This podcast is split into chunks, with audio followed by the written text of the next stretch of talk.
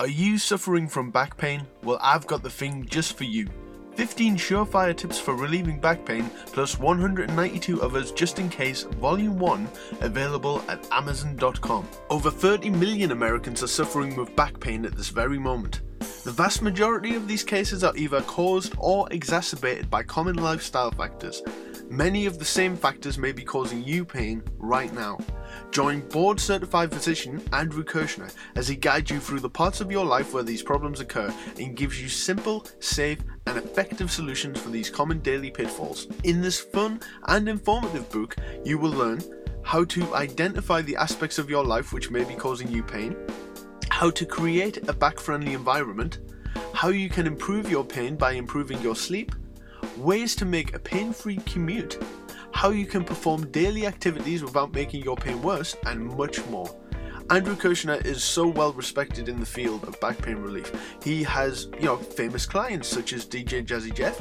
He has done many talks and lectures at universities in the UK. He has appeared on QVC demonstrating back pain relief products, and that is because he is an expert in his field and people trust him. Also, check out the 5 star reviews on Amazon.com. This is the book that you need if you suffer from back pain. That's 15 surefire tips for relieving back pain, plus 192 others just in case, Volume 1, available at Amazon.com in paperback. Check the link below the show for more information. Let me put these on real quick. Did you just try a British accent there? Terrible one. How awful is that? It's a bad. It's a bad accent, but If you if you want to get over in the UK, definitely put on that accent every time. Like oh yeah. Said if I want to get over in the UK, I should put on that accent every time. No, it's awful. Usually, my best UK accent is just like. That's pretty much what it is. I That's how you fucking. I actually understood all of that. That's um. Oh, you understood all that shit. Oh my god. Who does he think he is? Come around here with his bloody podcasts.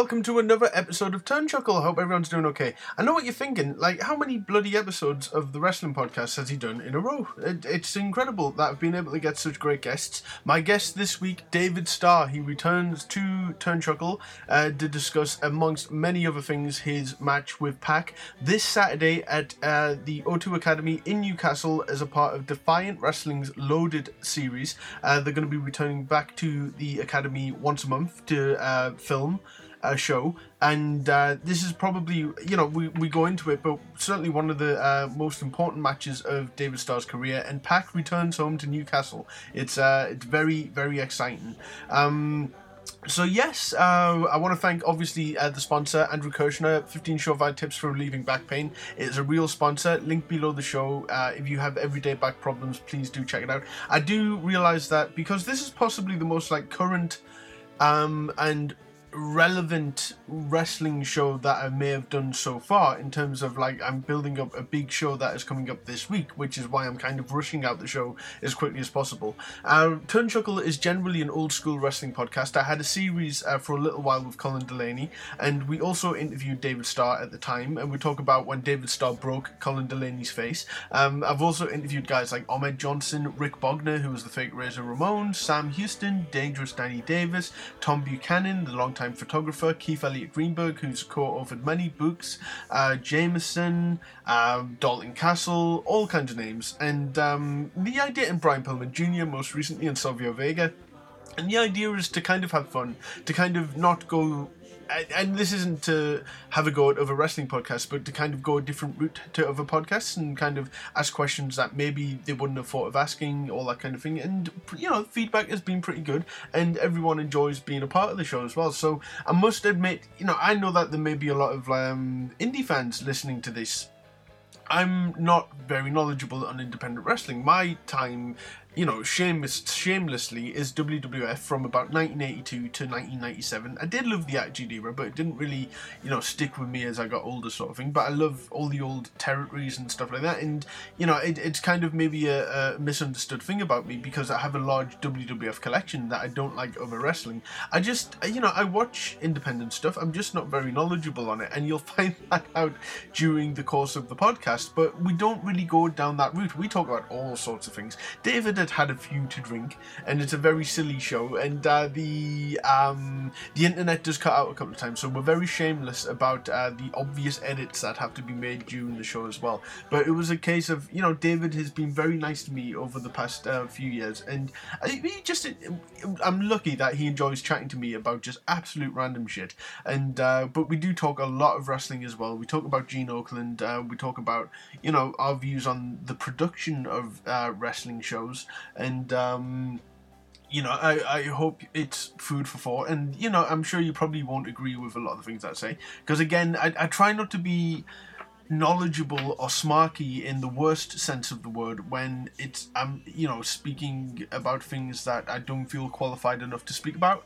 um so yeah and and it's certainly not a kind of you know it's not aimed to be a smarky show generally um you know I want to celebrate you know the periods of wrestling that I love, and oh, you know David Starr's an old school fan as well, so we do talk about a lot of cool and fun things. So yes, uh, before we get into the interview with David Starr, do check out the archives on Podbean or on iTunes where you can subscribe and feel free to leave a review. If you think I'm shite, just tell us in person. I don't mind. I can take it.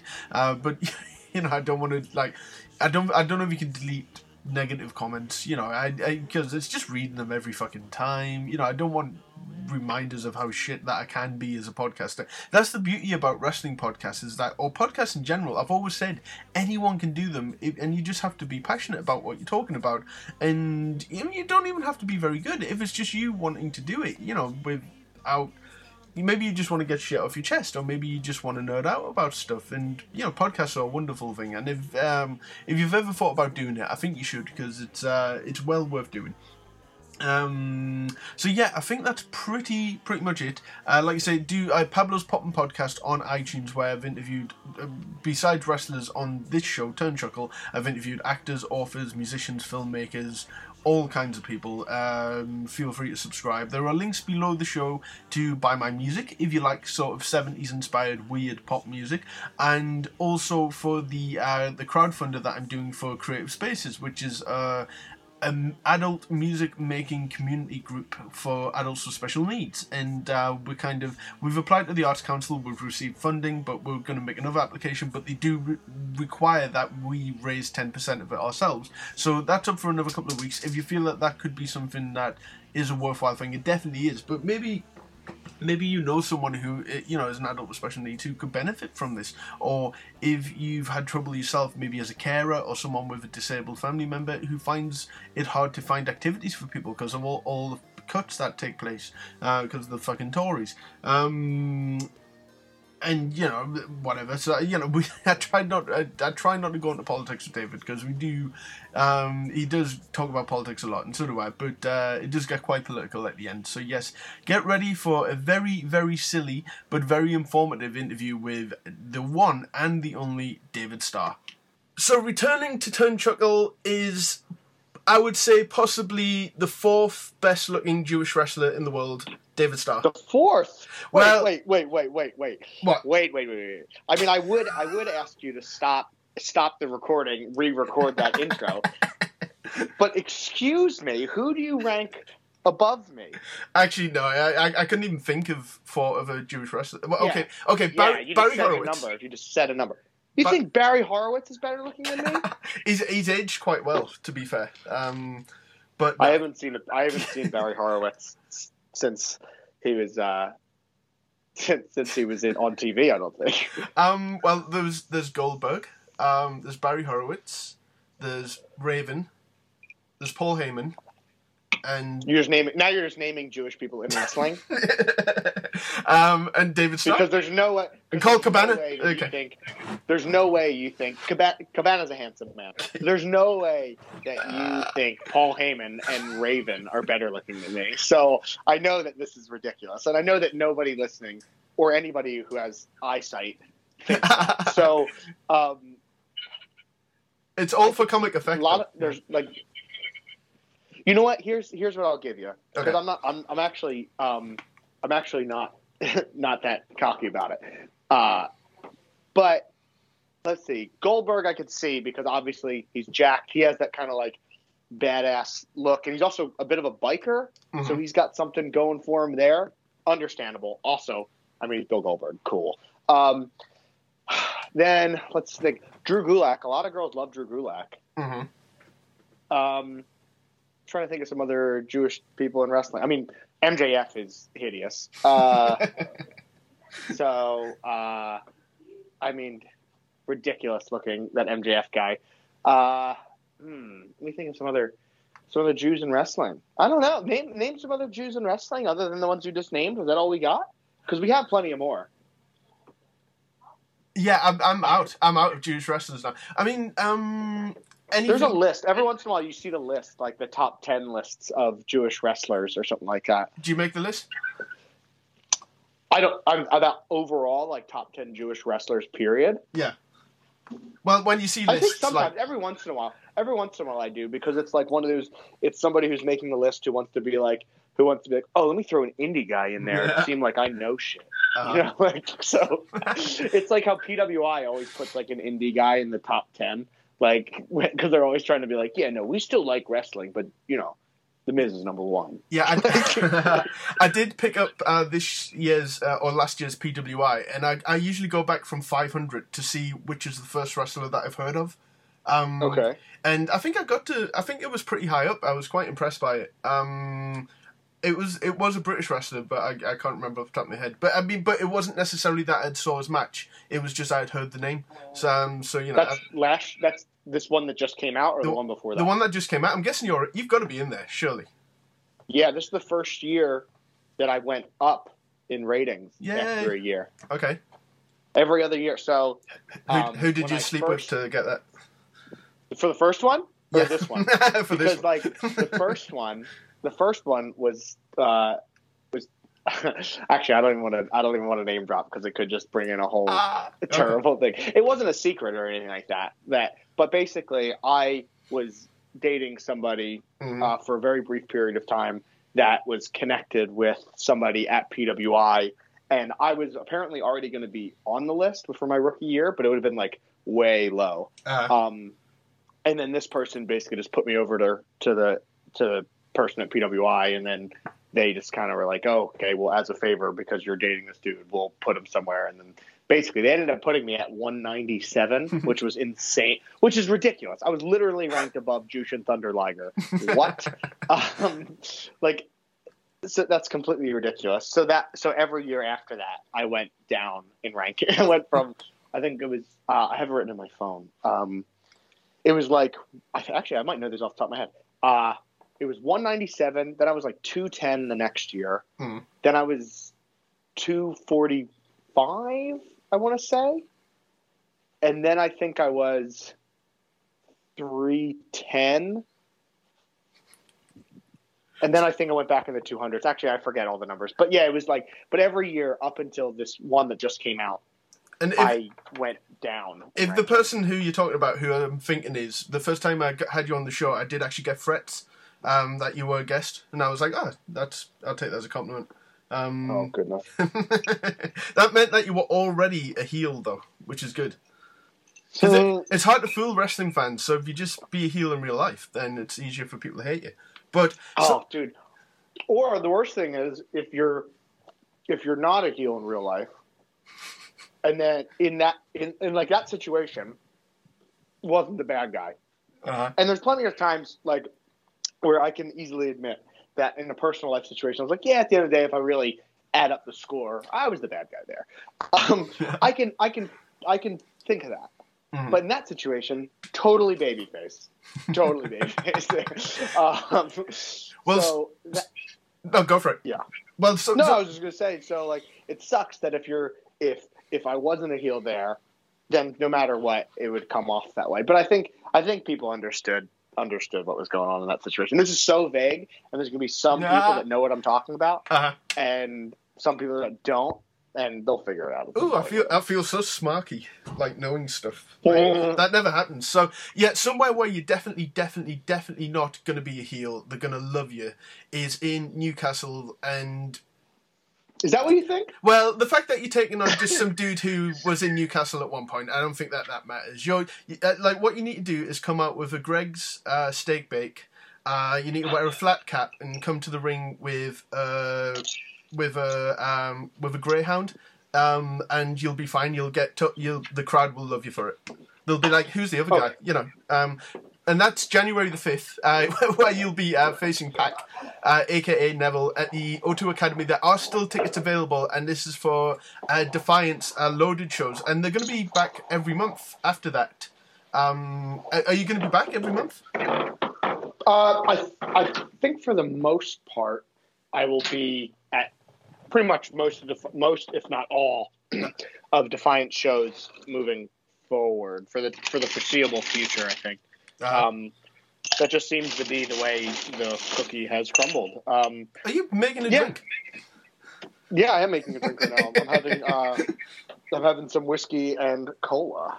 Whiskey's the uh, dr- slightly drunk is a good way to do these interviews. I find.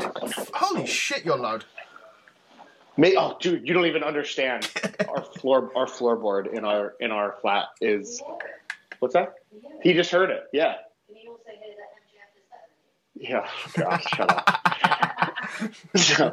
did you hear that? yes, I did. Oh, she did. She did. He did hear you.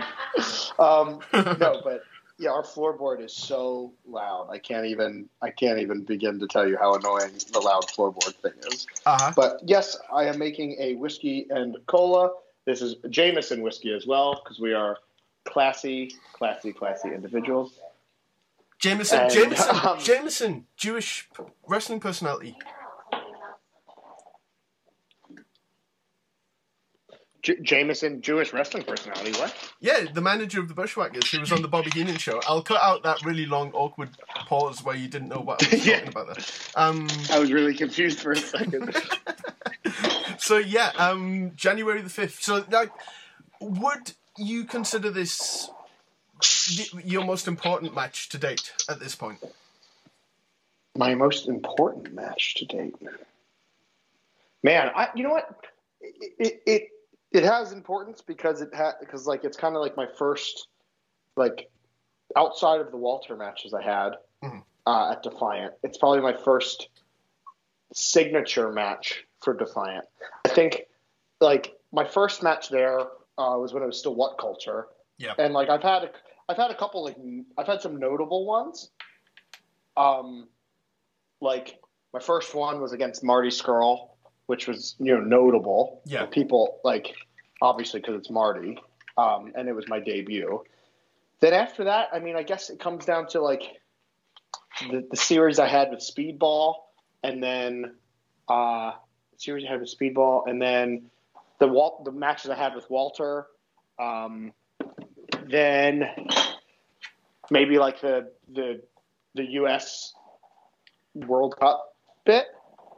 But I, You know, I, like- I, I guess within context, so I because think, so I think I, I think right now, yeah, again within context, like because if I if I'm able to pull this one off, then I get a shot at the at the world title. Yeah. So that's kind of why this would be the most significant one in for Defiant because it would literally put me into the main event, which is exactly where I've been saying I should be, and where I believe that uh, the fan base really wants to embrace me.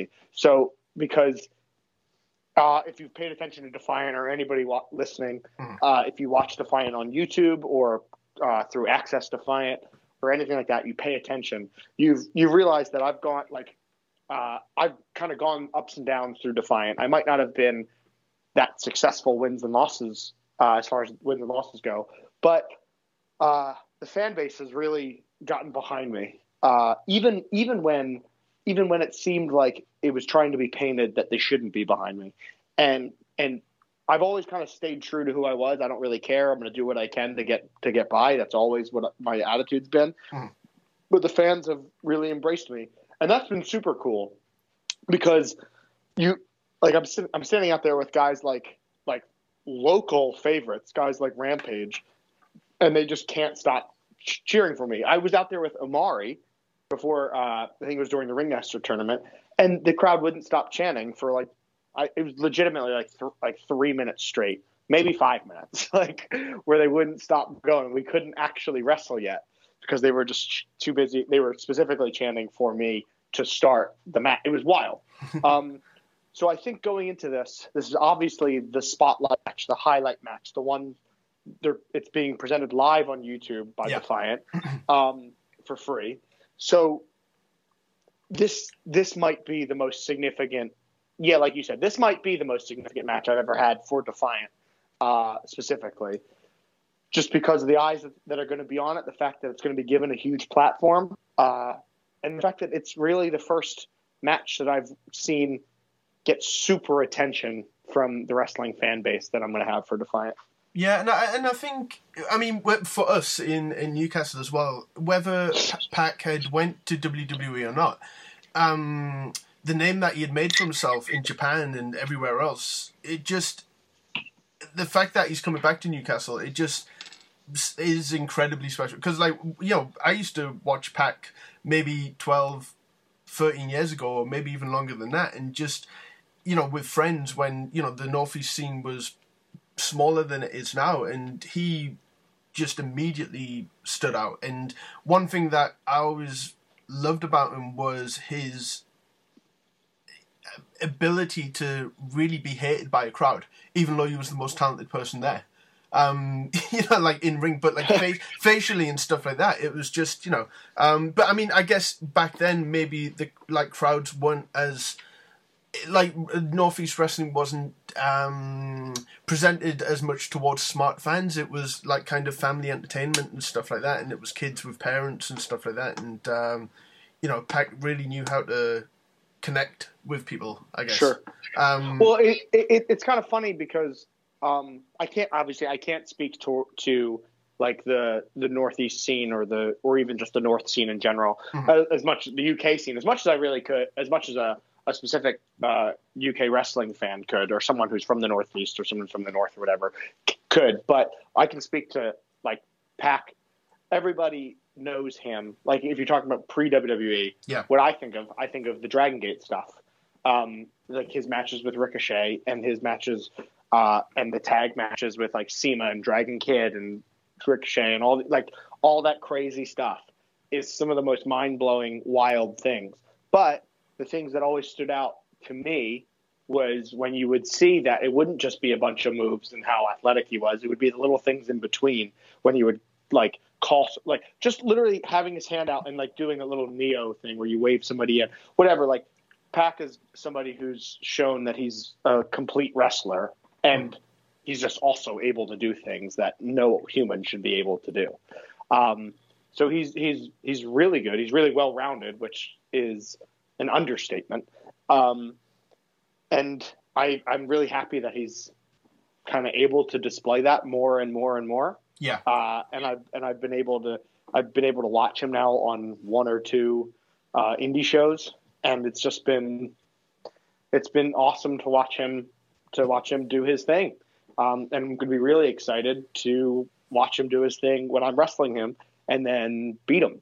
well, I'd imagine like Pac is one of those wrestlers that you know you're going to come out of this a better wrestler because um, you know you you have you've faced a wide range of opponents, but probably no one quite like Pac. You know, he really is a one-off. Um, so I mean, when you wrestle someone that you've never maybe wrestled their style before, is it easy to adapt for you because you've like sort of picked up a range of different styles from all over the world? I mean, I've I've wrestled I've wrestled high flyers, but you know, obviously you can't just categorize him as a high flyer because Yeah. he's also like a powerhouse. Yeah. You know, like holy shit, he's a power. But then I think he fits like what I'm thinking. How my uh, game planning is kind of going is he's kind of like a Tyler Bate, uh, where Tyler is a powerhouse. No one's going to deny. Like you just see how how strong he is, big strong boy. Like you can tell. Mhm. But he's also this crazy high flyer who can pull out a spiral tap out of nowhere. Like uh, so, you have to be able to wrestle with them with using your technique because you're not going to out. I'm not going to be stronger than Pac. Period. He's Mhm. strong. He's he's way stronger than I am. He's probably faster than I am too. Um, and he's obviously got better high flying ability. So where am I going to beat him? I can beat him at technique. So you you have to think about where are your advantages, and I'm going to wrestle to my match. So I'm going to try and get him to to stay in the technical battle, maybe keep him up close, even though even though he has this he might have the speed advantage on me. I think that he might not realize, and a lot of people may not realize, I probably have the technical advantage on him because I am I'm I'm scrappy hmm. because I'm used to being in scramble situations. I'm not so pretty as a wrestler all the time. Uh, I, I can be very very gritty, and that's something that I learned really from from training from wrestling and training with guys like Tim Thatcher and Drew Gulak and things. These guys who aren't necessarily the prettiest wrestlers, but they grind it out and they know how to they know how to get the best out of out of themselves and they know how to wrestle their match and that's really what it comes down to is i'm going to wrestle my match Hmm. and i'm going to make sure that you know it, it, it'll it'll be it'll be a good one. And i'm i'm fairly certain that everyone's going to feel like they got their money's worth. Uh, and yeah that's pretty much it. Like what kind of challenges do he present? He's a high flyer. I know that. He can do things that i probably can't even think that he can do. He might be able to pull something out just you know like out of nowhere. If I didn't see a counter coming, he might be able to do that. And I was like, oh shit, didn't study for that one. Like, so who who knows? Um, I just go into every match thinking I'm going to wrestle my match, I'm going to do my thing, and make them wrestle to me. Mhm. Well, I'll be giving all the information about the show again at the end of this, and because it, it's in like two days' time, um, or three days' time. Yeah. So the show will be up uh, before then. So I really appreciate you uh, doing the show as well. So one thing that I kind of am intrigued by um, is like I saw a picture of you uh, at a show, and you were next to a guy uh, who held a sign saying "corporate wrestling sucks." So I mean, um, and I've noticed that you started spelling wrestling without the e sort of thing, and you know, um, so I mean, do you are you kind of using that as a blanket statement, or you know? And I'm not like having to go here or anything like that. It's just I, I just want to get your like opinion on it because like WWE in particular obviously is offering a, a wide range of um, things now to appeal to as wide of an audience as possible. So like, do you feel that they are just trying to like corner the market for themselves, or do you feel that um, they may even be behind the times in some ways because they've had to see what is going on on the indie scene to realize this is what people want, and that's why WWE UK is happening and stuff like that. Well, I mean, I, I don't think it's accurate to say they're behind on the times because, I mean, the fact is that they're they're the top entertainment company that produces wrestling. Mhm. Right? There's no denying that, um, and you can't say they're behind on the times just because. Oh, I mean, they may have been behind on the times, but now they are kind of uh, the leader of the conversation because they've managed to, in a in an ingenious business uh, sense, m- create an alternate brand within their own brand. Amazing, like gen- complete ingenious on WWE's part. You can't you can't take that away from them. Like because they've made NXT. There's literally wrestling fans who go, "I watch NXT, but fuck WWE." Yeah. Like, what did you just say? um, um, so you can't say they're behind on the times. They're very smart and they've taken advantage of that market. Um, cornering the market, I mean, that's been their goal since uh, since Mr. McMahon bought like got the company from his dad, isn't it? Like That's true. Is that is that like the side of it that maybe you disagree with? Because like I, I don't get. There's no no the whole the corporate wrestling thing sucked. One, I thought that sign was hilarious, Uh-huh. uh, and two, and two, it totally it plays into the the res- the wrestling shtick. Um, and and three, it plays into the Bernie Sanders of professional wrestling. There's a lot of reasons why um, I would be considered. I'm I'm I'm still a bit too rebellious to be a nice little uh, like a nice poster boy for a corporate company. I mean, maybe maybe I'm not. Maybe that's what people like because people do like uh, populist kind of.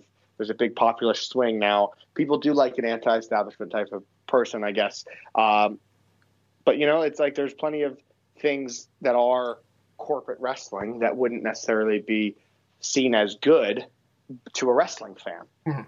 Um, and I mean, I've heard plenty of people who have wrestled for like TNA, and I hear all the little bad, I hear all the bad stories from people. Like I hear them all, and I hear how how so much is shit. I also hear how great some people are treated, and I hear how how great they uh, it is when they're there. Like, I, um, so let's see. I have to. It's a really loaded question, man. I gotta. Yeah, so Um, th- this is probably why I shouldn't have a podcast because I don't I don't ask questions that well. um, No, it's okay. Uh, it's okay. I, I can talk through. it. I'm not like I'm not afraid of the question or anything. I'm just trying to think of uh, the real way of answering it. yeah, So like, um, I, I so I haven't watched consistently. I haven't watched WWE programming since they did the brand split again. Mhm. And the the reason is because it just overwhelmed me. It's just so much to watch and so much you have to keep up with uh, in order just to be in tune with what's going on. Um, so I haven't watched it consistently. I went however long ago the brand split was two years ago, maybe. yeah, Um, so so I can't really. It's hard for me to comment on that. I really have watched just kind of independent wrestling and then like old school wrestling, like four pillars matches and stuff like that. Mhm. Uh, and and then the occasional pay per view, or I'll go back and watch something people say a match is sick, or I'll watch the shows that I'm a part of. Uh, so that's really that. But corporate wrestling as a whole, it, it, it's just a different presentation in it. So, like, it it is, but I think they, they have the um, ability to really make a presentation look authentic, even though it may not necessarily be authentic. Like the WWE UK shows look more old school British style than some of the independent shows now, or like the World of Sport stuff that was on TV recently, because they are kind of following the WWE method of using LED lights everywhere and all that kind of thing, whereas WWE UK really stripped it back and the the presentation of something really it's go- much more raw. yeah, it goes a long way for me. Um, Nope. Before the match is even, you know, I want it to be aesthetically pleasing because, like, I just like some of those pay per views. You know, I, I'm surprised I haven't had a um, a seizure looking at some of those. LED ring posts and stuff like that. You know, um, you know, I think if they cut back on that, I think it would. It, and it seems like a small thing. Like I would never judge the ability and the talent of a wrestler because it's not my place to. And you know, I I love Giant Gonzalez, so like I lose every argument every time. But like you know, um, but in terms of like production and presentation and stuff like that, I'll critique that all day long because I feel that that's more my area. Um, and you know, I, I just I, I like that they're actually trying to be a bit down and dirty with it, and um, but I guess they have the money to do that, you know. And Yeah. um, well, so like, so how do you how do you feel about when when you watch like PWG? How do you feel if you did watch PWG? I'm I'm gonna sound like an awful person. I didn't like. You, like I haven't really seen anything. Is that bad? No, that's okay. But I'm saying no, no, it's not bad. It, it does not bad because I think most fans that say that they watch PWG don't. They just watch the highlight videos anyway. Okay. And I noticed that because the ones the the stuff that gets gift on Twitter all the time is always stuff from the highlight video they put on YouTube. Mhm. So like, I think there's a lot of people that say they watch wrestling that don't watch wrestling. You know, if not like as a whole, but like No, no. I think there's a lot of people out there that say they watch wrestling that don't actually watch the See, wrestling. with Um, uh, can uh, can I be on? I mean, with uh, sort of modern wrestling now, uh, like in a way, it's I feel more of a fan of it now because I have to find wrestlers who I can connect with in some way, whether it's interests or whether it's like what they represent and stuff like that. And that's why I will get behind a certain wrestler now instead of kind of maybe even watching the whole product sometimes. Um, but but it means that I genuinely get behind that person, and they're a reason for me to go and see them. And um, you know, and I think that was the way with me with WWE for probably the last maybe 15 years, where there would be someone that I specifically want to go and see. Um, whereas, like, you know, you get a lot of people who buy tickets just for a night out and don't really care what's going on in the ring, sort of thing. Um, Sure. You know, Uh, you know what? Okay, so I, I, I've kind of I just in this. So let's let's let me sum this question up. So is so basically is corporate re- like the one thing was is corporate wrestling bad? Is that kind of a question that you, it's kind of like dug inside this discussion we're having? Eh, more whether I because I would say no. The answer is no, Mhm. in my opinion. Well, do you feel that with WWE now? I mean, with everything that Cody Rhodes and the Young Bucks are doing, and um, the fact that there kind of seems to be a standard now for what has to make a company or a promotion or whatever be good. Like you know, that kind of separates the wheat from the chaff. So what does that mean? What do you what do you mean? What does that mean necessarily? What makes a company good? What Well, do you I think what are you implying makes a company good? In terms of promotion presentation because i think any company could probably get any wrestler ever if they have enough money um, but if they don't know what Sure. to do with them and how to promote them and how to you know book a good card or how to really appeal to the fans or if they don't know how to get people in a building you know because i mean look i i, I don't you I, have- I don't want to get anyone in any trouble but i've seen five star shows at big arenas that were like a third sold and Yeah, that had that had Rey Mysterio on it. Yeah, Like, it was- it was- it was insane and and they So- had sorry go for it No, I was just gonna say because this is just a little little interjection that you can keep. I was just saying like, yeah, you could have Andre the Giant at your show, but if you didn't tell anybody about it, no one would show up. Mm-hmm. and you know I that to me again goes a long way to whether a company is good or bad because I mean how many st- like and again you probably worked for a lot of them and I don't want to bash any companies in particular but I, in my opinion you know I just there seems to be a standard now because everyone is kind of up the game but those who can't up their game seem to get left behind and maybe they should because you know they're dealing with professionals at the end of the day and if they can't come across like they're dealing with professionals then maybe they shouldn't be doing it at all. So okay, now when it comes, I'm with you as far as presentation and stuff like that goes, uh, because I think that's really important, and as well as obviously promoting your talent. And if you think about um, the best, I think the best quote big indie is WXW, Mhm.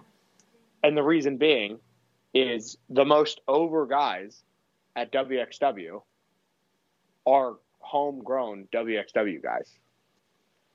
See, Like- yeah yeah I, I, look I, there are tons of um, things and again five star was a thing that did this as well that you can't just rely on big names bringing them in if you want any kind of longevity you know i think again Sure. what i was talking about like the booking side that's also developing characters and stuff like that and that's why defiant is you know doing a great job because I, I tell you what, like the one thing, I, like people, there, there, people have plenty of things to say about Defiant because I don't think what culture made, what culture pro wrestling made many friends in the Yeah. wrestling industry. Um, but Defiant, I, as from a fan standpoint, Mhm. I think when people come up to me at my merch table or just talk to me or shoot me a DM or whatever, most I would say most of the time they say they've seen me through uh, Defiant or through Progress or uh, that's, those are pretty much the top two that I hear when fans tell me what they watch. Mhm. It's Progress and Defiant. Um, so I I mean I and and that has to have something to do with the presentation because when I watch when I do when I watch Defiant Defiant's show, it's a really well produced show. Yeah. Like you can watch a YouTube, you can watch a bunch of episodes of Defiant right in a row, and I mean, it sounds like a almost like a backhanded compliment, but it it's not meant to be. It's a total real professional wrestling show. you know what I mean? Mhm. Like I, I don't get confused thinking that I'm watching some some trash. You know what I mean? I don't think uh, it's like some people that are just putting on a facade of having a pro wrestling show. I'm like, oh no no no, this is what pro wrestling supposed to be. Backstage segments. It's promos merged in with rest with matches. The matches don't the matches give you something, but they don't give away too much. It makes me still want to buy in for their pay per view. Um, I and then, but that goes and that. But you look at Defiant's roster, and I mean, obviously, I mean, I got to be real about everything. For the most part, uh, to start, Defiant, what culture pro wrestling, whatever you wanted to call it at the time, they got their buzz because they used outside talent. Yeah. And and now they've had to adjust, uh, and they've adapted to now. A lot of them are a lot of the main roster talent for Defiant is European, mostly UK. A lot of Midlands slash Northern UK wrestlers. Hmm. Um, so they've seen that, and now the fans get more attached to them. And it, it's like when What Culture was running. Somewhat, it was before I was there. Uh, I think What Culture had Minoru Suzuki in, and then I think one of the YouTube personalities had a longer meet and greet line than Minoru Suzuki. yeah, it, it kind of that baffled me. Eh, like, and I've got nothing. I, I hold no um, what's the word? Like animosity or anything like that. But I'm just like, ah, like. How's that a thing? Like I've got a wrestling podcast. How is where's that my a where's thing? where's my line? You know what I mean? Like I've interviewed Ahmed Johnson. Where's my fucking? You know what I mean? But no, no, no, no. But here's the thing: Did Okay. you get nails? no, have I told you that story? Nah, you're. No, I don't even want to hear it. You didn't get nails. Well, no, but I've bought stuff off him Oh, for, on hack. eBay. You're- Oh, you should. You are a hack. hey, look, he. I've got the message. He said that if he, if he ever does one podcast, he said he would do mine. So I'm holding him at his word. Wow. Um, you know, I. I you what- gotta ask him. You well, what your first question has to be about the Undertaker feud that never was. well, either that or the Vince thing. But I could always just like piss everyone off and not ask about that. You know, and just like leave out that as a main question. Like, like about two weeks before the Brad Maddox uh, sex tape came out, I was trying to get in touch with Brad Maddox, and then it happened, and then I contacted his agent, and I was just like, look. If he does this interview, I'll just not ask him about it because everyone will be wanting to hear about it, and I'll just annoy everyone, and I wouldn't care. You know, and I think Brad Maddox would probably be happy with that, but I never heard back. Never heard back. Uh, for the record, let me, uh, let me say about Brad Maddox. I was a I was an extra on uh, for WWE for like four straight days, hmm and there was a bunch of guys that were really that were on the roster that were like really nice that w- that came up and said hello and um, you know basically didn't they weren't dicks. Brad Maddox was one of the uh, was actually I think the only one who went out of his way to speak to me and give me words of encouragement, even though he hadn't seen the match I had. Uh, He didn't see the match that I had. Um, he gave me words of encouragement. He gave me words of advice. Mhm. He talked to me about what it's like to be in the locker room. uh, Like very in like a, we spoke for about like 15 minutes, and he was super cool. I I I can't. I don't know anything about him outside of the 15 minutes that we spoke, and that I really liked his gear that when he was on TV. uh, other than that, I don't know anything about him. Uh, and it, I, and obviously his storyline to being introduced to WWE television.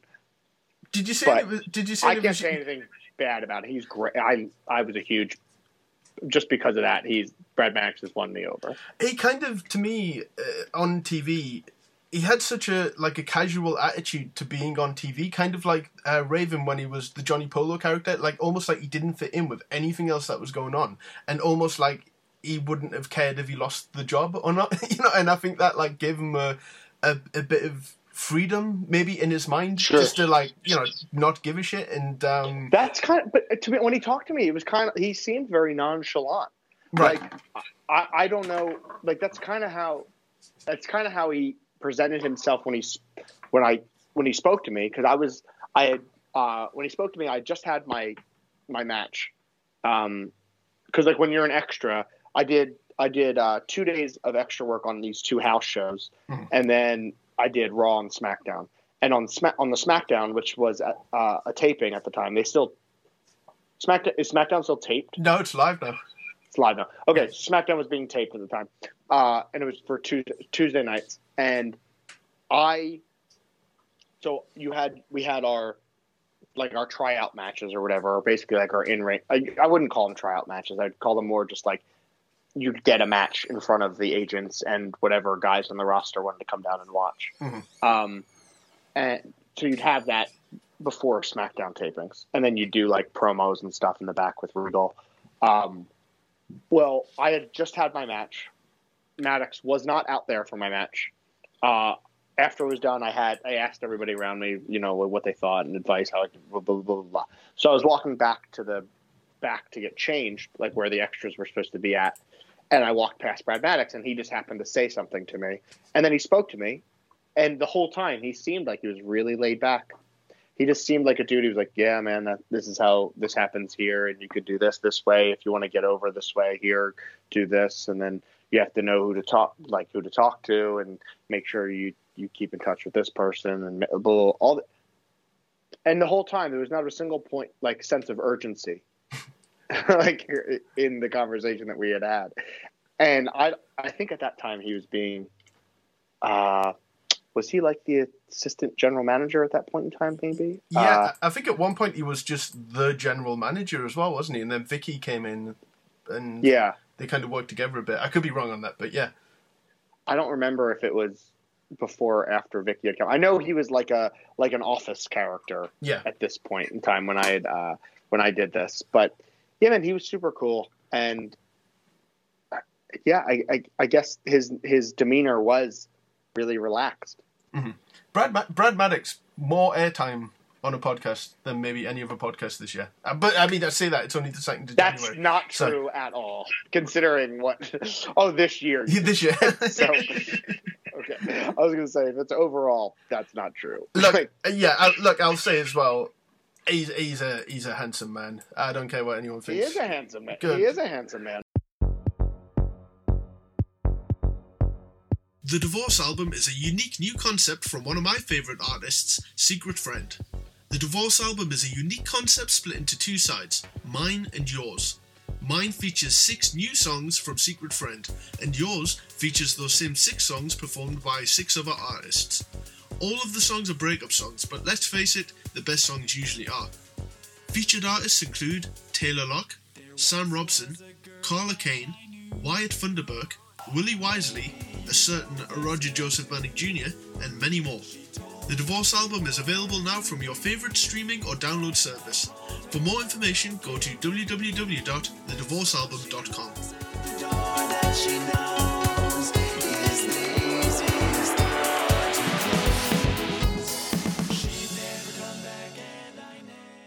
it's kind of hard to be like a legitimate wrestling fan and kind of and then be gay and not have people go, "Oh, is it because it's men in their underpants?" And I'm just like, no, it's really not. Like they just some of them just happen to be good looking. I'm just you know, but it's not why I watch it. Yeah, of course. That's the same thing. Like, yeah, but on the same note, if you're straight, why is it okay to like wrestling as a straight dude and you like it when they were doing Attitude Era stuff with the girls? Mm. Yeah. You know No. what I mean? Like, so I think. Okay. By the way, I think you could turn the podcast back on when you just said that line. okay. So before that, because I think this is an interesting conversation as far as like, because you have people that will say that a gay dude who likes wrestling only likes the wrestling because dudes are wrestling dudes, and there's obviously a some sort of homoerotic nature to professional wrestling. D- No denying that. And but uh, do, do you feel? I think we talked about this a little bit last time as well. That um, I you know I I'm trying not to objectify wrestlers here, but like sort of I would you know you kind of I would say with certain pictures that you posted, you know the audience that may check them out. Like that one that you did when you just had the Tash, and you said that you I following. mustache picture. Yeah, yeah. No, the mustache picture had nothing to do with trying to appeal to like my gay audience or anything like that. I could swear on my mother's life. Like I literally put that picture up because I thought that mustache looked sick.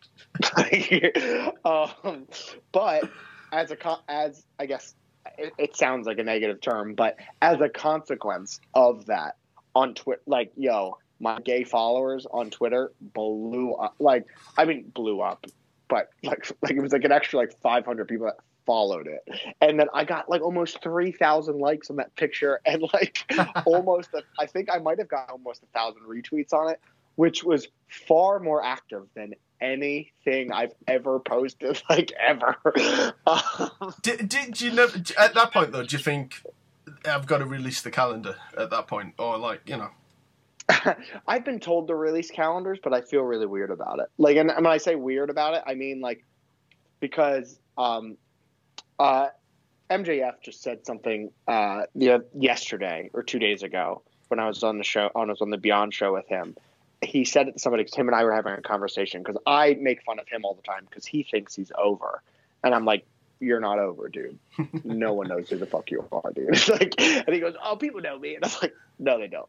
And then he goes, yeah, but you say that people don't know you, and you're an idiot because people do know you. That's what he'll say. And then I'm like, yeah, but people don't know me. I'm not over, legitimately. Like I can't, I can walk down the street just fine, can I? Um, so then he said, oh, you see, he said, David Starr has like, he's the least confident person in the world but then when he goes in the ring, he displays the most amount of confidence I've ever seen. I don't get it. Um, so, oh man, there was a fucking point to this. These whiskey and colas are starting to these whiskey and colas are starting to get me here, man. Um, And I start, I start to think that sometimes when you do these interviews, you don't regret them once they're up, do you? So, because we, Oh. we we go off all over the place, so you know. Um, no, all the time. But Okay. um, so, uh, fucking confident gay dudes liking me. uh, it's kind of kind of the point. I got to the point there. Uh, Max saying I don't have any self confidence. d- do you feel? me saying I do have confidence. Do I feel like did I? I didn't put that out there. The the calendar thing it makes me feel weird because I don't think that. I, I guess at the end of the day, I don't think that I'm something to be on a calendar. Mhm.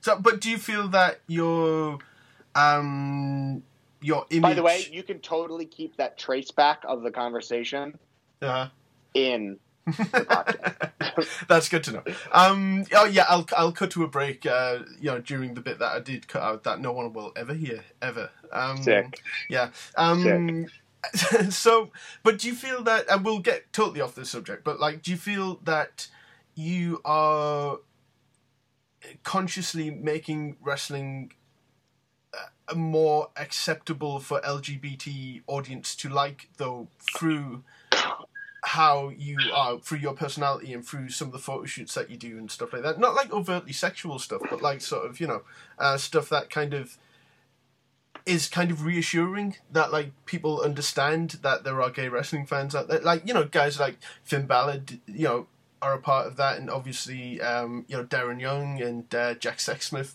has his role. Well, and, you know, so, so, so, like, basically, uh, I, okay. So, to answer your question before I forget your question, because uh, because I talk whis- too much. whiskey colas are great. No, no, no, because whiskey colas are great.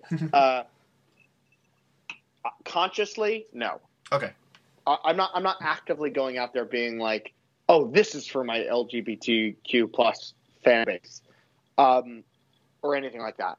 I just think about my fan base, and sometimes I'm not thinking about anybody at all. And I'm just posting random shit because I am a very simple creature, um, and sometimes I have to explain that I'm a very simple creature uh, because I don't have any subcon- uh, any conscious thought to some stuff, and some stuff I do. Mhm. Um, but no, I don't actively go out and be like, oh, okay, this is for my LGBTQ plus fan base. But I, I do think to myself like, uh, that people are people, and I don't really understand why uh, people need to make differences between them. Here's something that that really bugs me is that like some fans are allowed to, like you said, some fans are allowed to objectify wrestlers, and some fans aren't. Um, and I think that's kind of weird. But on the same note, to inverse that, because that's obviously saying like how uh, I think that's fairly obvious as to what I'm pointing out there, like how it's it's and see maybe it's weird because my perspective comes from like a, like a lefty perspective, and like the fans that I follow, the fans that like I see on my timeline all the time tend to be like lefty fans. Mhm. So maybe I'm maybe my perspective is a little skewed there. So I have to think about that a little bit more. But um, when what what it gets presented as, and definitely to most wrestlers, I would say would probably agree with me. Uh, not to put words in anybody's mouth, uh, but I think it's more acceptable for a female wrestling fan to dro- quote unquote drool over a male wrestler uh, publicly Mhm. than it is for a male wrestling fan to do the same for a female wrestling fan or a female wrestler. Granted, the female wrestling fan, like the male fan doing that for female fans, still happens on a frequent basis. like I can't tell you how many times I can go into my search bar thing on Instagram and just find uh, random wrestling pages just posting pictures of uh, female wrestlers' asses, like just like zoomed in on or something like that. You know what I mean? Like you, you know, you know what I'm saying. Uh, Um, but but from the people that are respected in the wrestling fandom community, that gets fuck that gets washed out as soon as because that's not cool because you shouldn't do that. And obviously, there's many reasons why it's it's a double standard that should be accepted. I mean, uh, uh, but that's oh man. let me- she'll, she'll get off I'm. I'm, Do you, do you notice how Yeah. I feel slightly, slightly less awkward actually talking about this than I did about independent wrestling? Because like I know that I'm talking to one of the hottest independent wrestlers in the world, and there'll be fans of yours who'll be like, "Who's this fucking schmuck who doesn't know anything about independent wrestling?" So like I say just enough to know to, to sound like I know what I'm talking about. But then there'll be fans who'll listen who'll then know that I'm saying probably far too much to actually know what I'm talking about. But but but I don't know. It, it, you know, I'm, overall, I'm just glad that you give me some of your time because, like, like I don't know. It's kind of a. I guess it's a weird thing that wrestlers probably maybe wouldn't when talking about just absolute random subjects as I do constantly. Um, so yeah, I Yeah, but I like I like doing that. I like it's a conversation. I'd rather that than you saying you have 15 questions to ask me. We're going to ask these 15 questions, and we'll just and that's that. Like I've had those, and those are the worst. Well, since I interviewed you last time, you know, and not that I tried to fish for compliments or anything like that, but I interviewed uh, Brian Pillman Jr., who was awesome. Um, I interviewed Like so- uh, Savio Vega um, and um, super cool. Todd Pettingill. That was like the highlight of my life, apart from talk- Okay, cool. apart, apart from talking to you, obviously. Um, and they all say that mine is one of the best wrestling podcasts that they've ever done because I am fantastic. No, uh, because Right, I- no, obviously. yeah, well, yeah, no, because I, I guess I try not to ask the same questions, but like I try to also not come across like I know things about wrestling when I feel that it's a bit um, um just it's not my place to ask certain things i guess like when i don't really know about them and i don't know who i'm trying to educate with them as well because you know i think that people can get information smart information or information that you've given out or whatever from many other podcasts so like it's just a case of trying to be slightly different i guess. Yeah no so basically like i said i was going on a bit of a self-discovery thing. I don't know if you had an answer to any of that um, ideally, just a compliment about my podcast would be great. But um, no, podcast is good. I like the po- I like the I like the podcast. It's because it's a conversation. I like the conversations. I don't like um I don't like it when it's like, hey man, this is regimented. We have to do it this way, this way, this way. Nah, it's just whack. maybe I should just keep. I should just keep in the clunky edits and the actual acknowledgement that um, the internet fucked up. Um, I think people As as authentic as possible. Absolutely. Um, it's it's it's incredible that I have a sponsor for this. To be honest. Um, so yeah. Um, so no, I do I do appreciate that. So before we do get onto other subjects, um, there's a there's a podcast that I love, um, and my friend is going to hate me for this because I do rip it off completely. Uh, but I do use his book. It's uh, called the Richard Herring Leicester Square Theatre Podcast, where he interviews different comedians. Uh, but he has a book of emergency questions. Now this is usually if the conversation dies, but I don't think our conversation's like peaked quite yet. So like, but I'm gonna I'm just gonna swoop in there with an emergency question. Um, Go for it. from Go his for it. from his uh, book. So, um, which seemingly respectable celebrity do you suspect is a coked up sex pest? Every one of them. Uh, which? Wow, what a question. You know what? I'm gonna I'm gonna ask the audience here. Uh-huh. Fun. So, which uh, seem what is which seemingly respectable celebrity do you think is secretly a coked up like sex Oh, easy. freak? Right. That's basically it. Coked up sex freak who, but is seemingly respectable.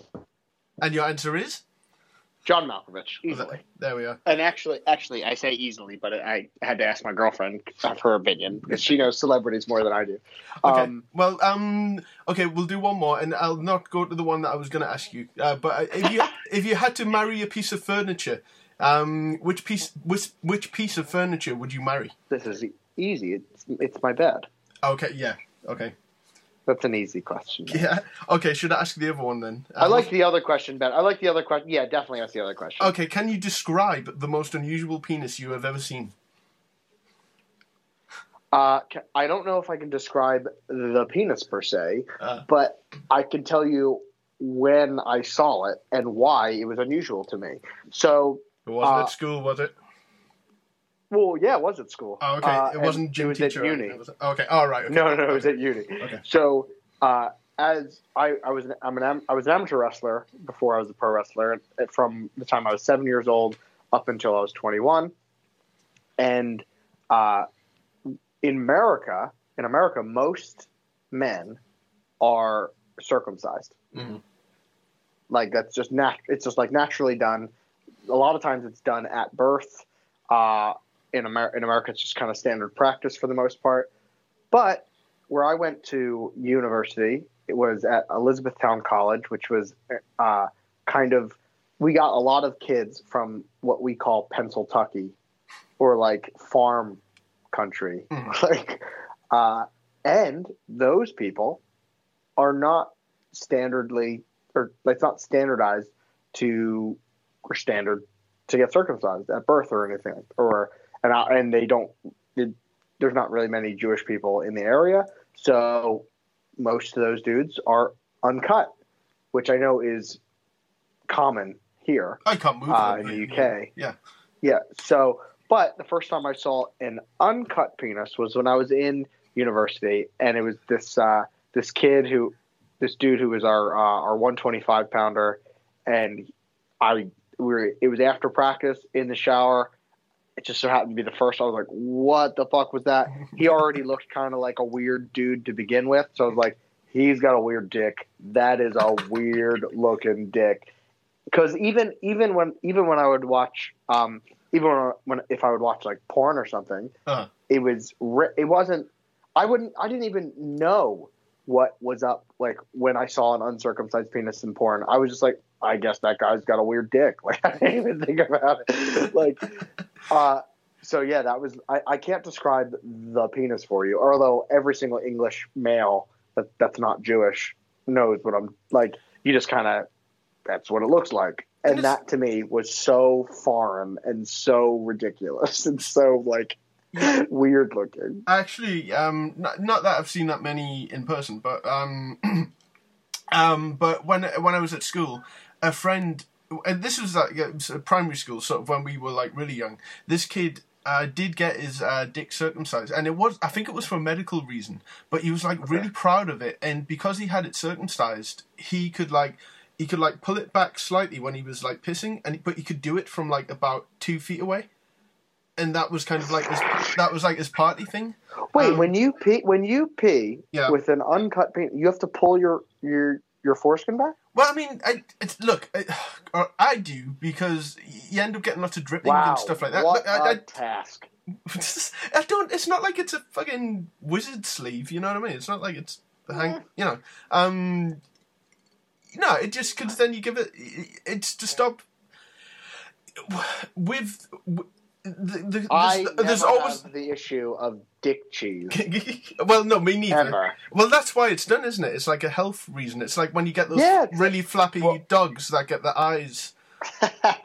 well, we like like well, uh, Jews have it done because Abraham heard a voice tell him, "Hey, cut your dick a little bit," and he was all like, "All right, I'll do it." Boom.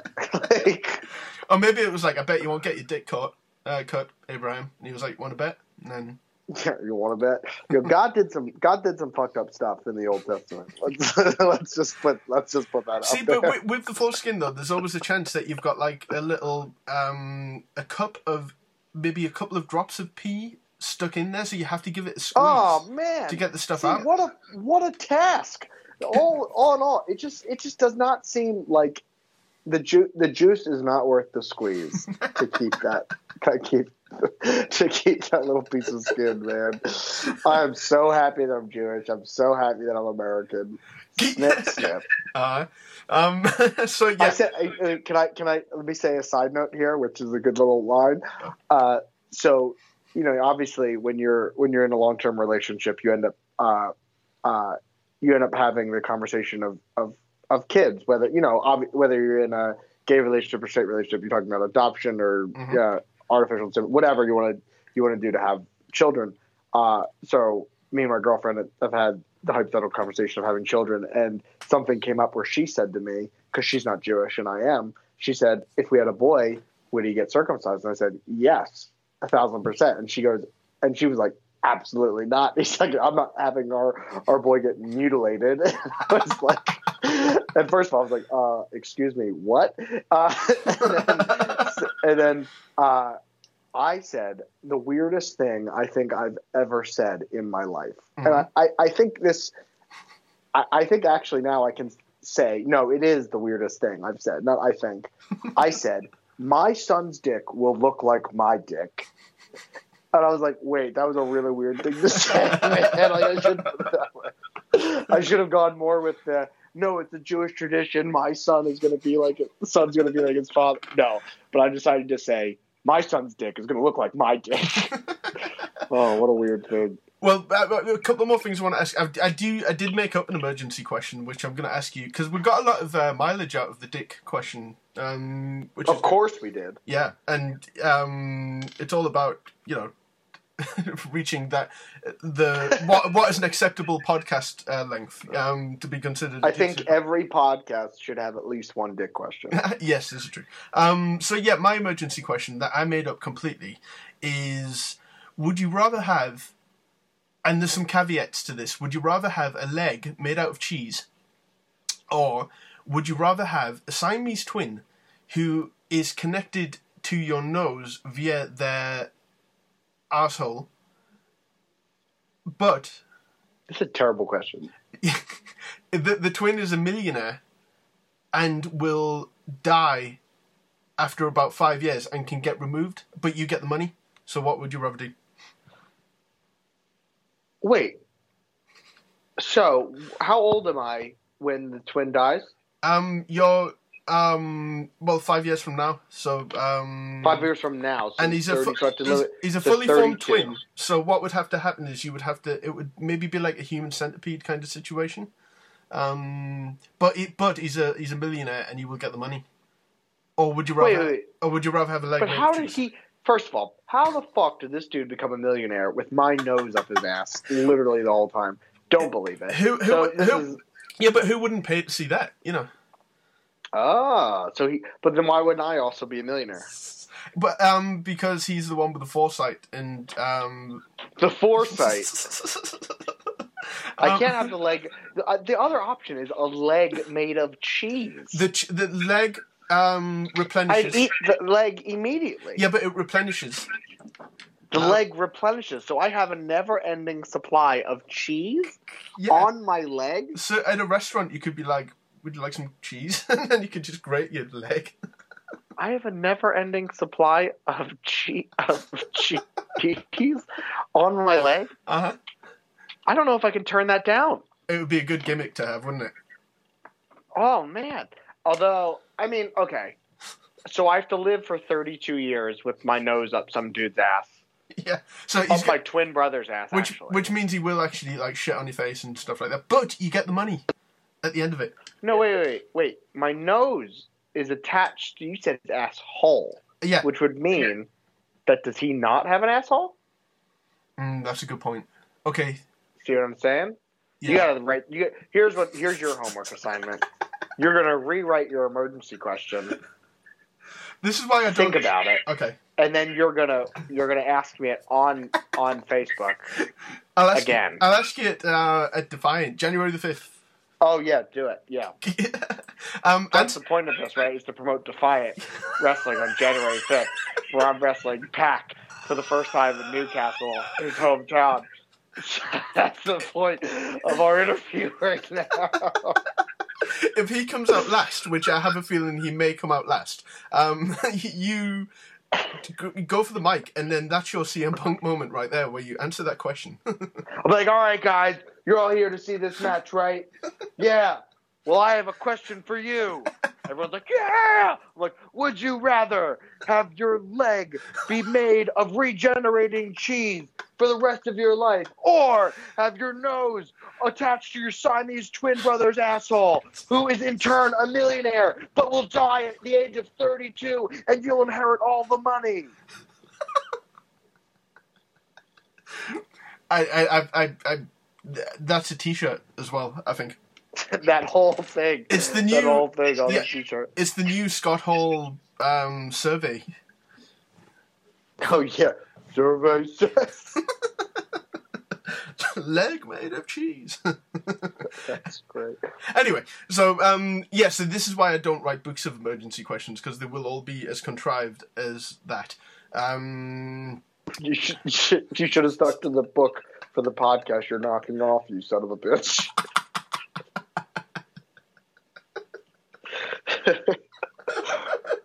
uh, look, he won't sue me. I, I did tell him that I'm the reason why, or he's the reason why I do podcasts, and whether he wants to take blame or credit for that's entirely up to him. Um, I hey, think, maybe you will- maybe you, maybe you will run into him because I uh, I had a failure of a moment where uh, my girlfriend and I went to a, a bar in Camden or a pub in Camden, uh, and she told me going into it, Mhm. hey, you know, Noel, Field, Noel Fielding is known to go to this pub oh, okay. like like fairly often, and I was like, oh my god, I would love to.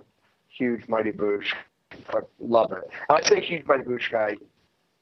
I still haven't memorized the songs yet, which apparently is a requirement. Um, but like, I was super pumped about it, and then the whole night he didn't show up, so I was just majorly disappointed. Uh, that's that was uh, So That's- maybe he won't ever talk to you ever again. Maybe this podcast guy you look up to won't ever uh, respond to you or meet you or even care about you ever. It's quite possible. It's quite possible. But um But you know, you know, you Let have me to, kill every hope and dream you've ever had. you have to push new boundaries with wrestling podcasts, and I feel that we've pushed a few boundaries tonight. Um, so yeah, yeah, definitely, uh, so bef- definitely. so before With we the dick conversation by itself. Absolutely. So we, be, before we um, before we sign off and uh, pimp the show, um, as we should have been doing probably more regularly throughout the podcast. Um, mean you know, right, Pac, Yeah. January fifth, Defiant, Um, Newcastle, well, YouTube. YouTube. If you can't make it, if um, I'm gonna go, I'm gonna be there. Um, but if you can't leave the house, maybe you have no limbs, um, but you have Mhm. internet access, then you can watch it on YouTube. Or if you're attached to a Siamese twin Yeah. of any sort, then it's hard to drag that body out with you because they've died uh, before you've died, and your nose is attached to their ass. You can still come to the show. Would you have to buy two tickets though? I mean, how would the seating plan? No, work he's for that? dead. If he's dead, it depends. Is he thirty? Uh, have you turned? Have you guys turned thirty-two yet? Because Uh, if that's the case, then one of them's dead. Here's a question: If one of the Siamese twins dies first, do you get it cut off? Yeah, no, you do get cut off. Yeah, it, it's Is just that a thing? Yeah. Well, what is that a thing that happens? Um, It probably Well, I mean, Siamese twins are a real thing. Well, I'm guessing. Yeah, but I'm guessing. I, I'd imagine the digestive tract would go through the asshole. Well, it into- depends where they're attached, right? Yeah. So. Oh, as- if you're talking about if the nose to the asshole thing. yeah. I you know I, I- so yeah again I think we've um I don't claim to be a medical expert but I do think that we've um Anyone listening, entered new ground at this if you have any information about Siamese twins, send it along. Are have there been wrestling Siamese twins? Had to have been at some point, right? Must have been like proper carny circus sideshow. No doubt. Yeah. Have there been have has there been bearded lady wrestling? Um, I'm thinking of like cliche carnival people now. I, I don't see why uh, I don't see why there wouldn't have been. Um, Has there been a Cyclops wrestler? are, we talking just one eye? Because PCO. Well, he doesn't. he doesn't. He doesn't just have. He doesn't have one eye though. He just. Uh, he still has two eyes. Scariest wrestler I've ever met was PCO. Um, He's a, what a great human being he is. is, he- is he a nice guy? Because he, he was legit. He was just staring at me with his crazy eyes, and just he signed a Quebecers He's- thing for me, which was very nice of him. He's a super nice guy. If you're oh, because he has a glass eye. That's right. Is one one, Um, one is glass then? It wasn't just I think so. oh, okay. I think so. He doesn't go out and say, "Hey, man, this is my glass eye," but um, Do you think I- he, you know. Does he take it out for matches? I don't. I don't know. That's got to be dangerous, right? Doesn't didn't? No, that was a rumor. There was a rumor when I was a kid that Kane had a glass eye. Oh well, he had a fake eye. Yeah, like sort of, but they kind of. Did he? Does he? So does he have a glass eye? Well, the, it, yeah. I mean, the storyline was that the fire took out an eye. So, um, but I think they've kind of just they just put the contact in. They just put that like white contact. they put the contact in, and he he wore a cape for the first couple of matches on house shows. I don't know if you ever saw the cape. He wore a cape. Yeah, yeah. Um, the, We the need more capes in wrestling. that this is true. The photo shoot kind of ended up on a few things. Um, but do you remember when Wade Barrett a few years ago had a cape? Yeah, It was kind of like that with the drawstrings and very ominous looking sort of thing. And um, there is some footage of him wearing the cape, uh, but they obviously scrapped that pretty pretty quickly because why would you have a cape? when they realized that, why would Kane have a cape exactly? Yeah. Yeah, like why would Kane have a cape? I, I don't know if you ever read uh, the unauthorized biography of Kane. Um, it's kind of written as kayfabe as possible um, about Kane's life. What? Have you not read this? Um, No, that sounds like the best thing ever.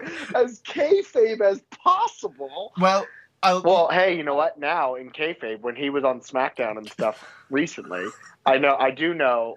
Like I said, I didn't watch. I haven't watched WWE t- television consistently, uh, but I have caught. Uh, uh, I have caught a Kane match here or there, and on like you know on SmackDown, I have the thing on the side where it'd have like all like almost like the tail of the tape of each wrestler when they would come down to their entrances. yeah. I noticed that a couple years ago, and I think when I say a couple years ago, I mean like when Kane started like getting into politics. Mm. Kane, the character, started becoming announced as from Knoxville, Tennessee. I, did, I was I like- d- I didn't I was know like, that. Oh, yeah. I was like, oh, Kane from Knoxville. Uh, the Kane storyline's just all messed up. But the, in the book, um, because it's because it's kayfabe, you find out Paul Bearer because he worked in the, the funeral parlor on the the God, mortician. his But dad's his name is Paul Bear. but no, but but but you find out in the book that Paul Bearer was just his wrestling name. His real name was Paul Grimm. Oh, So you- wait. What was his real name? Paul Grimm? Paul Grimm, and he kind of took. They couldn't think of a real last name. They couldn't think of like a name other than Grimm. He couldn't have been Paul Smith. like then you're like, oh okay, but his name was Paul Grimm. Why would he have to change his name to Bearer? Like I get Paul Bearer, I get it, but like, come on, man. So in the, in there's the somebody. Oh God, I'll tell you in a second. Finish your Kane Okay, so, before yeah. we go off on too much of a tangent. So in the book, he kind of um, he takes Kane in and looks, but is his, he is his dad, so he like looks after him and everything. And then kind of he's watching uh, superstars and challenge, and he sees the Undertaker, and you know he's like, I want to be like him, but then he starts getting like sort of really jealous and angry that Taker became like a big star and used the name Kane the Undertaker when he first came in, um, which I'm sure you've probably seen the clip of. Um, Yeah. so, and Undertaker himself, like in kayfabe land, acknowledged this in a magazine in 1997 because I'm a nerd. Um, like, there was- Holy shit! You're quoting a magazine from 1997. This is incredible. Did- Keep going. Dude, have you seen my fucking collection? It's ridiculous. I you're not. Yeah, I know. You're you you're fantastic. I am fantastic. Um, so, um, so Paul Bearer kind of like buys Kane like a, a wrestling outfit, which is the one that you see. Um, and they're kind of hanging around at the pay per view at Bad Blood, and people are like, "Oh, who who's this big motherfucker?" And then Kane comes out, and so then he kind of does all of that, and then you find out because how he couldn't speak, and now all of a sudden he can speak. Um, X Pac paid for voice surgery. Um, and I, I use that in quotation marks because apparently voice surgery is a thing in kayfabe land. And um, I was gonna say voice surgery. yeah, so they talk about Katie Vick, they talk about all that kind of stuff. And I did, I got the book signed by Kane, and I told him it was one of the worst books I ever read, and he kind of just looked at me kind of bemused. I wanted to really get an Isaac Yankem thing signed, but not ironically. Like, I genuinely love Sure. Isaac Yankem, and there has they, they just came out with an Isaac Yankem action figure, which like blew my mind. Um, Did they?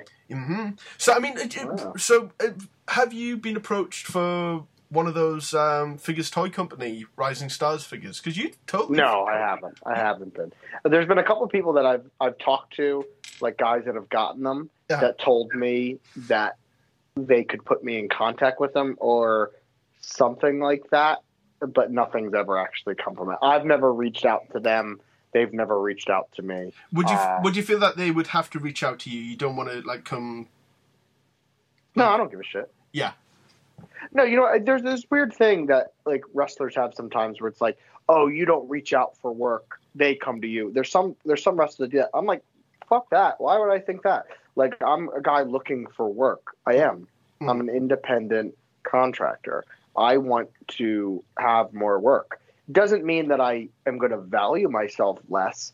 If somebody, if I throw my resume at, if I, if I, if I put my resume out there and I send it to a company, if I, let's let's use two companies for example. Just uh, let me just say like Beyond Wrestling and think of another company that's like that, like and Chikara. Mhm. Just put them there. You know what I mean? Like two companies that are on the same kind of stratosphere. If I send my stuff to Beyond Wrestling to get to get booked, like you know, seeking out work, and then if Chikara messages me asking, like inquiring about me working for them, at the end of the day, if I get in a conversation with promoters or whoever's in charge, I'm not going to value myself differently according to if they asked me or if I asked them. Yeah. If I like, no matter what, at the end of the day, when they ask me for whatever my wage is, I'm going to tell them what my wage is. I, So I, I don't, Yeah. I, I don't see any issue in seeking out work, and whether that's with finding a toy deal or something like that. If it's going to make me money, I have no shame in seeking it out. Why would I? Mhm. But no, I, I understand. I mean, it's a completely different area, but you know, I'm self-employed and uh, do commissions uh, musically and stuff like that, and I have to I have to find the work because you know, uh, not saying that you have to find the work, but that's kind of you know. No, you do have to find the work. You always have to find the work. If you didn't go, like, you know what I mean? Like, I, I don't. There's not many. I would say most of my bookings have come from me seeking out bookings. Mhm. If it weren't for me annoying WXW for a year and a half, I wouldn't be where I am right now. well, and that's a good thing, and that's why I I think that you know we will get off. We will close the show quite soon because I did say that like ten minutes ago. But um, you know that's why I appreciate that you have allowed me to be a pain and constantly do these interviews and stuff like that. So, yeah.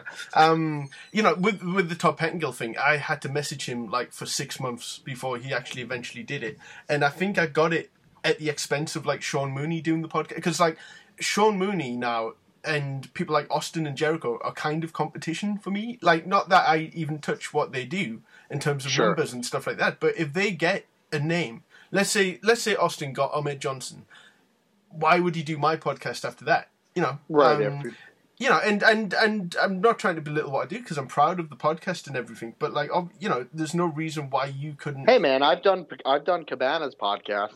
Mhm. And there's and um, there's well, no reason not not in his original format, but in this new format. why. Mhm. And there's no reason why you couldn't do or wouldn't be asked to do any podcast that's out there. To be honest, so you know, I do um, I do really appreciate it. So, um, Gene Okerlund, Oh man, so I- sad, right? I know. Um, How did he die? How did he die?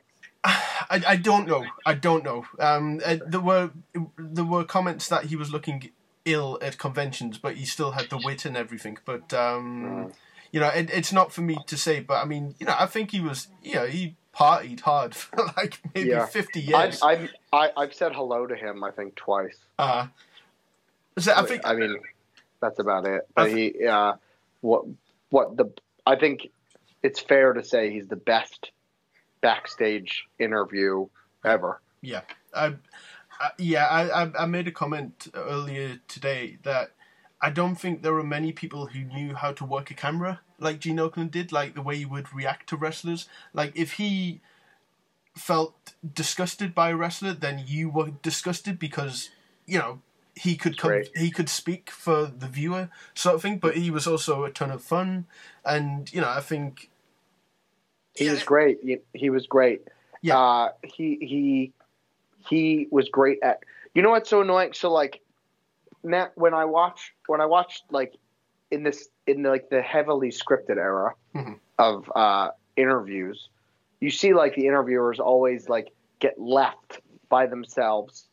Like the wrestler just walks off, right? Yeah. And they just have this like silent look where they just look at the camera, they just or they look off camera and they just like shake their head yeah, or it's like or the or something like that and it's kind of like uh when when did mean gene ever have that moment like he was always like he was as much as the rest he highlighted the wrestler he was also a character in and of himself in and of itself like now it's almost it, it, it's a different time period because rest the the interviewer is not supposed is supposed to be more anonymous than anything Mhm. for the most part um but mean gene wasn't uh, he stood out. Everybody knew Mean Gene. Like you know, everybody knew Mean Gene Okerlund. Like, um, well, the, the, man, there's what a a shame. there's a like he plays a, a journalist and he had combative questions and would argue with the wrestler as well whereas That's what it's supposed to be. yeah and now watching you know and, and again like i say i would never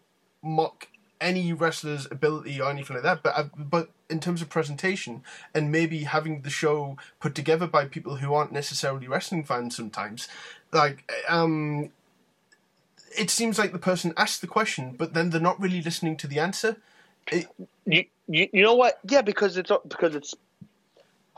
I, I feel really weird about about sometimes when I watch interviews, and I'd almost rather it just be like the the the promos directly to the camera type thing that they used to do. Yeah. because there, there's an element of realism when it comes to a person just talking versus someone reading off a script. And like now you know like so the cam this weird positioning, and I think anyone listening knows what I'm talking about when you watch like when you watch uh, promos now, where it's like the camera is directly in front of them, but they're looking like not at the interviewer who's directly next to them. Yeah. But they're looking at like a 45 degree angle, uh, and you kind of know that somebody's there, like with the lines, just in case they forget or something. it's one of my biggest gripe. And, and what you said about the uh, the wrestler just walking off and then the interviews just stood there. The interviewer, if if this was really really real and it's a live show, Who they, fucking does that? they would need to throw it back to the ring or give a cue or something. Like you know, there, there should be something. It should be something where you're there, and then you, they answered the question, Yeah. and then if they want to be combative and they want to be, does that answer your question? Mm-hmm. Or you know what I mean? Like you can still be a dick, Mhm. but even the good guys like walk off without Like it's almost like these, it's almost like in movies and TV when you see people have phone calls and they don't say goodbye and they just hang up and you're like, who does that? Yeah. You're like, unless you're mad, you don't just go like, all right, I'll see. You. Like, there's always a sign off. You know, like, like No, I don't know, man. That There has to be, and I think what what an issue is as well is that they generally don't acknowledge the cameras anymore, like at all, and I think it's almost like they forget. And I think this is partly why viewership may be down, is that it's not like they, they don't acknowledge that there's a TV audience out there. It's almost like they're just acknowledging the audience in the arena, and I, I, I almost there's like you know it's a weird thing to set like, so, like during like the I, the way I can think about it because this is kind of like when I watch TNA like at least every other week, Mhm. um, was like Bobby Roode's title reign, Mhm. and like there's that element of TNA. I don't know if TNA still does this, um, where there's an element of almost like ca- like there's stuff happening backstage, but the ca- it's not like it's not set up like a TV like it's not set up like a TV show where they're not supposed to know the cameras are there and then these scenes happen on camera, but they you know what I mean like uh it's kind of like almost like a camera is following things around. They're just trying to catch stuff, and you'd see the moments on TNA where they would kind of like sneak the camera into the office. yeah, You know what I mean? That almost comes off more realistic. No, I, I, I totally agree. When you see like three people on Raw, or whatever, just in a room, and they're not directly facing each other, they're at that forty-five degree angle. Not even for an interview, just for a conversation, and like they're saying something that could even meant it, it- like, oh, don't tell anyone, but this is a secret that I'm going to tell you. It's like there's a fucking camera there. Could you not see that there's a man or a woman holding a camera? That is connected to the world, and you're telling someone. yeah, there's a secret- weird there's a like but there's a weird thing there's a weird thing like that, right? Because like wrestling is this wrestling plays tricks on itself all the time, doesn't it? Like where we're supposed to uh like sometimes the camera's there and the audience hears. It's one of those things that like yeah, the audience knows it, but nobody else on the roster is supposed to know it. yeah, like it's just one of those things like it's just to let the audience know it's almost like in theater like the, in theater if you're watching something and you watch a private scene between two actors the audience knows what happened and then that actor goes off and pretends like it didn't happen because when he sees you know what i mean Yeah, yeah, and, and, and with it, wrestling generally is, uh, and, uh, like stick with me on this. It's kind of it's a it's a real world where like sort of the the the supernatural things kind of don't can't happen because it's a live show featuring real people. It's not like a movie where it's like another universe. I mean, but oh, okay, Lucha, Yeah, wrestling- wrestling Lucha, is- Lucha wrestling Underground established that from the start. rules all the time Yeah, it does, and that's partly why I kind of like that and the zooming in and out of the camera when there's like the ten punches in the corner or whatever. Like it just like I don't that's know. a new thing isn't that yeah, it's it's a new thing, but it's it's awful. And I've been told by wrestlers that it's because they're not making very good contact anymore. So you- th- th- it almost distracts you from the fact that they're not making very much contact with punches by having the camera zoom in and out. Well, it's- yeah, it's the same thing like um, with all the different camera cuts they do yeah, um, a lot of times apparently not just in moments of action or like beatdowns and stuff a lot of times uh, just from what I, I was told when i started is like it makes it seem like the action's moving faster Mhm. than it actually is. Because when you watch a, a when you watch a real proper wrestling match you know i mean well i think everybody's heard the like the the veterans adage like slow down. Like if you don't think if you think you're going too slow go slower. Mhm. um like that's what they tell wrestlers to do to let everything sit. But then when you have the camera cuts and stuff it just looks like it's moving a little quicker. So it's a little more it's a little easier to watch i guess as opposed to just like watching a slow methodical wrestling match sometimes true. I, I've got a um, literally two more things. So when you do when you do a promo, or if it's like a YouTube um, thing to like the thing where uh, you receive the match against uh, Pac, do you prefer promos that there is an interviewer asking you the questions, or do you prefer it kind of the direct camera by Um, yourself sort of thing? It, it, really depends. I don't think it's a real preference. I think it's just like it is what it is. Like if they tell you that there's going to be an interviewer there, you just try and make it make you try and make it as legit as like, you know, as good as it can be, like Yeah. whatever the circumstances you're given. Because uh, it, it's there's sometimes when, you know, what's funny. It's it goes to, like if you're told that you're doing a promo with an interviewer, sometimes I've said, I think this works better without an interviewer, and then they'll do it. But it's never the other way around usually hmm or it's rarely the other way around, I should say. So it's never, it's rarely like where I don't have an interviewer and I go, hey, can we get someone to interview me? Maybe it'll work better like, but the other way around, usually the places I've worked for are good with listening to their talent. And if they say, hey, I think this might work better if it's just myself doing this. Um, but yeah, like we said, like we just said, like wrestling breaks its own rules all the time. Um, wrestling doesn't have rules; it has the illusion of rules, and whatever ones we decide to make relevant. Uh, i in that moment as well. Because, I mean, hell, the five count, the referee's five count is is supposed to be like subjective. It's supposed to be at the referee's discretion. Mhm. They don't have to five count you.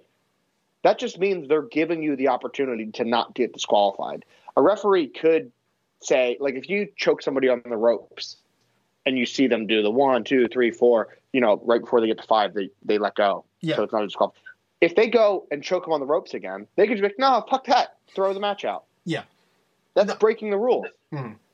They No, can do that at any point in time. The five count is so wrestling breaks its own rules constantly. Yeah, it's true. I- Um, I, probably shouldn't. I- I- Again, I've seen the Undertaker rise to heaven. I shouldn't really like. Yeah, no, no. That's, well, that's the thing. Like that's the thing I always get. I, I, I think I've said it publicly a bunch of times. Um, people talk about realism and they talk about, oh man, he just no sold that. Oh, that's so fake. Blah, blah, blah. Yo, the most respected man, rightfully so, in the business, in the history of the business, is an undead zombie cowboy biker wizard that shoots lightning bolts and has been dead and undead how many times? I Stop. I agree, and this is why I'll stick up for you know your Mantos and all that kind of thing because you never know what will work. You know, an, an undead zombie You don't. biker wizard is no more ridiculous than a wrestling Elvis impersonator, eh, uh, you know, or whatever, and you really don't know. No, what, it's the truth. yeah, It doesn't matter. If you think about on its surface, The Undertaker, like, and if you just think about what the character is supposed to be originally, like before he became American Badass and all that stuff, what the core of the character is, is supposed to be a, a- the dead man. Yeah. Right? It's supposed to be this zombie character, really. Um, that is the corniest bullshit you could ever think of. In, but, but, the, the character of the Undertaker, the wrestler, the performer, made it work because he's the best. Yeah. Like, so I mean, anything can work. If the Undertaker can work, and not only work, be the most respected, best performer in the history of our industry, any gimmick can work. I agree. There was no reason why the Funkasaurus couldn't have been main eventing WrestleMania. hmm I totally agree.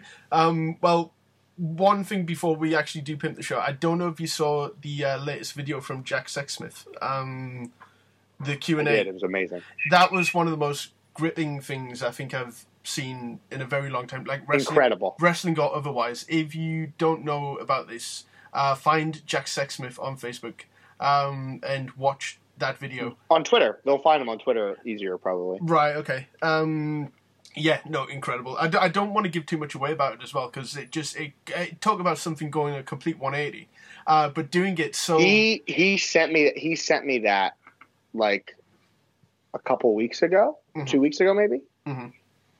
And when he sent that to me, I told him this is so good, and he was really he was kind of really nervous about it. Um,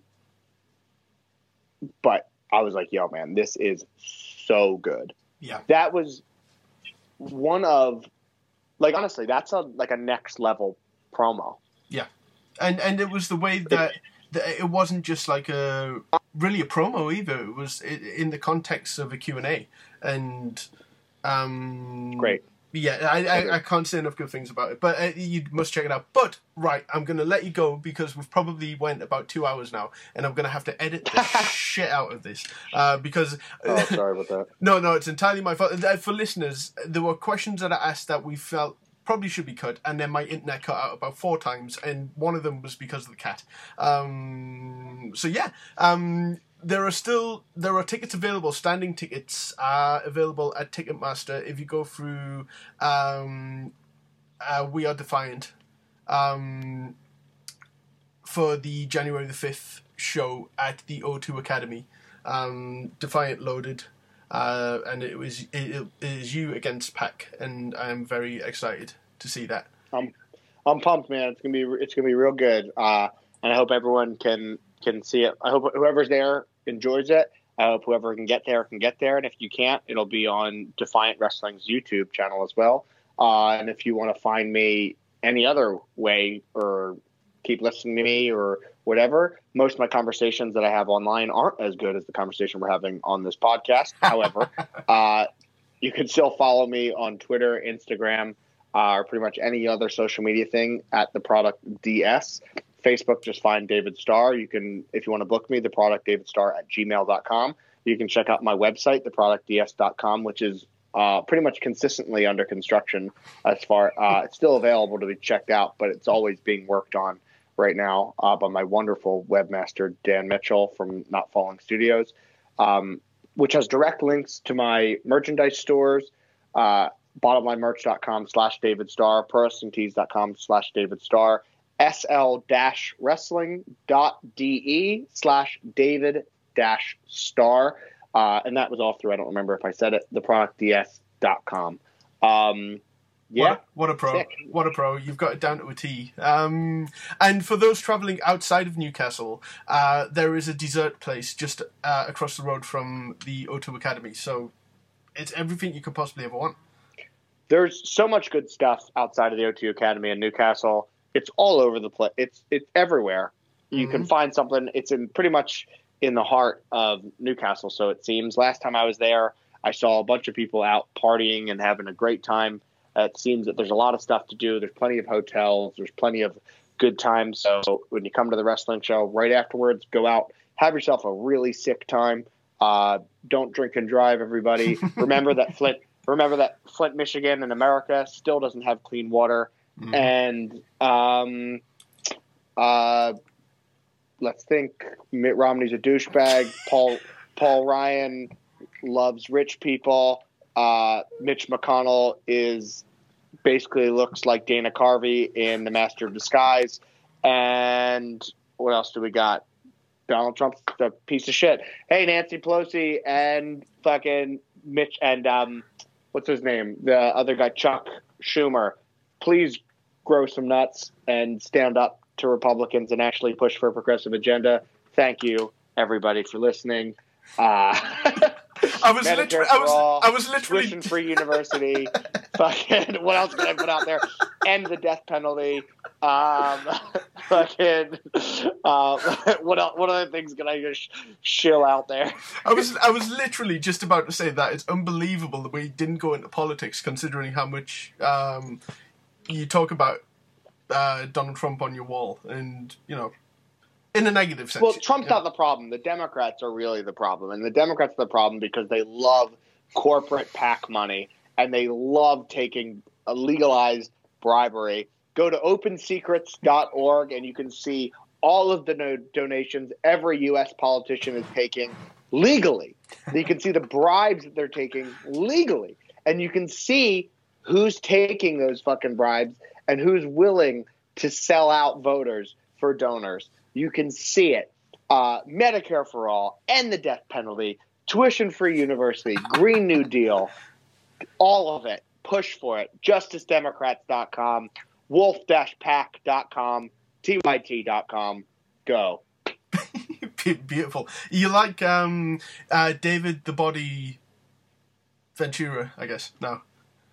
Jesse the Body Ventura. Well, no, no, you're David the Body Ventura with like conspiracy theories. Oh, and- Danny the Body Ventura. I would love it. I would love it, considering that we're both we're both huge superstar Billy Graham fans. I think that would work. This is true. We didn't talk about Billy Graham. Next time, we're going to talk about Billy Graham so much. Um, Next time, Okay. do it. Thank you. I think we went uh, the hour and a half Broadway. Um, we'll uh, see how much I can Sick. cut this. I'll, I'll see how listenable I can make this mess.